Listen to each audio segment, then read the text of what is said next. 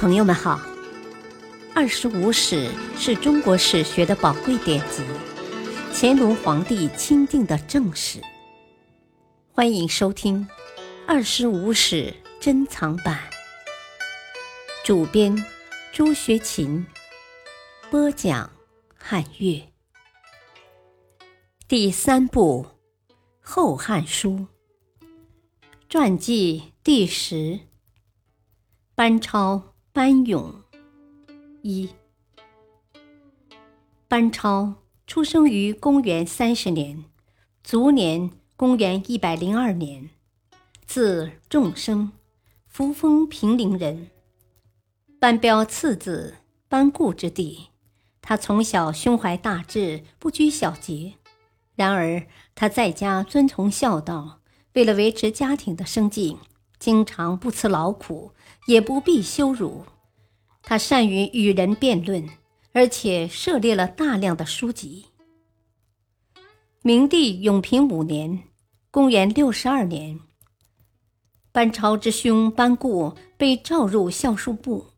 班超与母亲一道随班固移居洛阳。班超家境贫困，不得不时常受雇为官府抄书。以供养妻母，班超长期抄书颇为辛苦。他曾感叹说：“大丈夫即使没有远大的志向，至少也要像傅介子、张骞那样立功于异域，以获取侯爵，岂能久做一抄书人呢？”周围的人认为班超口出狂言，纷纷讥笑他。班超却不以为然地说。小人怎知壮志之志呢？后来，班超遇到一位相者，那人称班超将封侯万里之外。过了很久，明帝询问班固，他的弟弟在做什么？班固回答，在为官府抄书，以供养老母。明帝于是任命班超为兰台令史，但班超不久就因过失而免官。永平十六年（公元七十三年），奉车都尉窦固出击匈奴，以班超为假司马，率军进攻伊吾（今新疆哈密），战于蒲类海（今新疆巴里坤湖），斩获甚多。班固对班超十分欣赏，派他与从事郭循一同出使西域。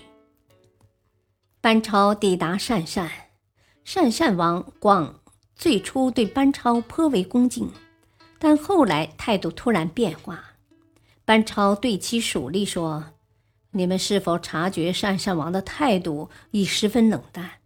这一定是因为匈奴使者到来，他犹豫不知所从。”班超于是将鄯善使者召来，诈称：“匈奴使者已到多日。”今天在什么地方？侍者以为班超已探得底细，水觉大为惶恐，不得不将匈奴使者到达的情况都如实告诉了班超。班超立刻把鄯善侍者禁闭起来，把其部下的三十六名力士召集到一起，和他们一同饮酒。酒酣之际，班超激怒其力士说：“诸位。”与我聚在绝域，打算获取大功，求得富贵。现在匈奴使者仅到数日，鄯善王广就变得冷淡起来。假如鄯善王将我们送往匈奴，大家就死无葬身之地了。我们该怎么办？蜀吏们都说：如今我们处境危急，一切听从司马调遣。司马指班超。班超说：“不入虎穴，焉得虎子？现在的办法只有趁夜晚以火攻匈奴使者。他们不明我们人数多少，必然大为恐惧。可将他们一网打尽，消灭了匈奴使者，鄯善就会丧胆，我们就能取得最后的成功。”众人提出要与从事郭循商议，班超却认为。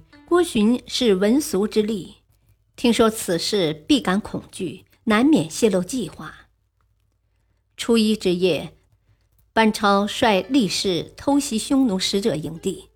那天恰好刮起大风，班超令十人带着鼓，藏到匈奴使者房屋背后，约定见到火起便击鼓大喊。其他人都手持兵器埋伏在营门两侧。班超顺风纵火，前后的力士大声呐喊，匈奴人一时惊慌失措。班超亲手杀死三人，其力士又杀死匈奴使者及从事三十余人，其他一百多人统统被烧死。次日早晨，班超将此事告诉郭循，郭循最初大为惊讶，继而又面露愠色。班超知道了郭循的心思，便安慰他说：“你虽然未和我们一起行动。”但我并不想一人独贪此功。郭循这才高兴起来。班超随后召见鄯善王广，向其出示匈奴使者的头颅。鄯善国人都大为震惊。班超趁机加以安抚。鄯善王决定派自己的儿子作为汉朝的人质。班超归国，窦固大喜。将班超的功绩上报朝廷，并请另派使者出使西域。明帝赞许班超的气节，下诏说：“就像班超这样的官吏，何必还要另选使者呢？现以班超为军司马，令其再赴西域。”于是班超复受汉节。窦固有意增加其兵力，班超却说。上次随我西行的那三十余人就已经足够了。如果遭遇不测，人多了反而更加麻烦。当时于天王广德攻破沙车，称霸于西域南道；匈奴则遣使者监护七国。班超一行西进，到达至于田，广德对他们十分傲慢。广德听信巫者之言，向班超索取浅黑色马。班超杀掉巫者，将其头颅送给广德。广德已闻之班超在鄯善诛灭匈奴使者之事，非常惶恐，被迫杀掉匈奴使者，向班超投降。龟兹王见为匈奴所立，倚仗匈奴的势力，具有西域北道。他攻破疏勒，杀其王，另立龟兹人都提为龟兹托。次年春，班超从小路前往疏勒，他派属吏田律向都提劝降。班超玉光告诉田律，都提本水疏勒人，疏勒国人不会为他卖命。如果都提拒降，可立即将其拘捕。都提见田律人少。完全未将其放在眼里。田律趁都提不备，突然把他抓了起来。班超于是召见疏勒将吏，诉说秋辞的罪恶，并另立前疏勒王之侄中为王。疏勒国人大喜。感谢收听，下期播讲二，敬请收听，再会。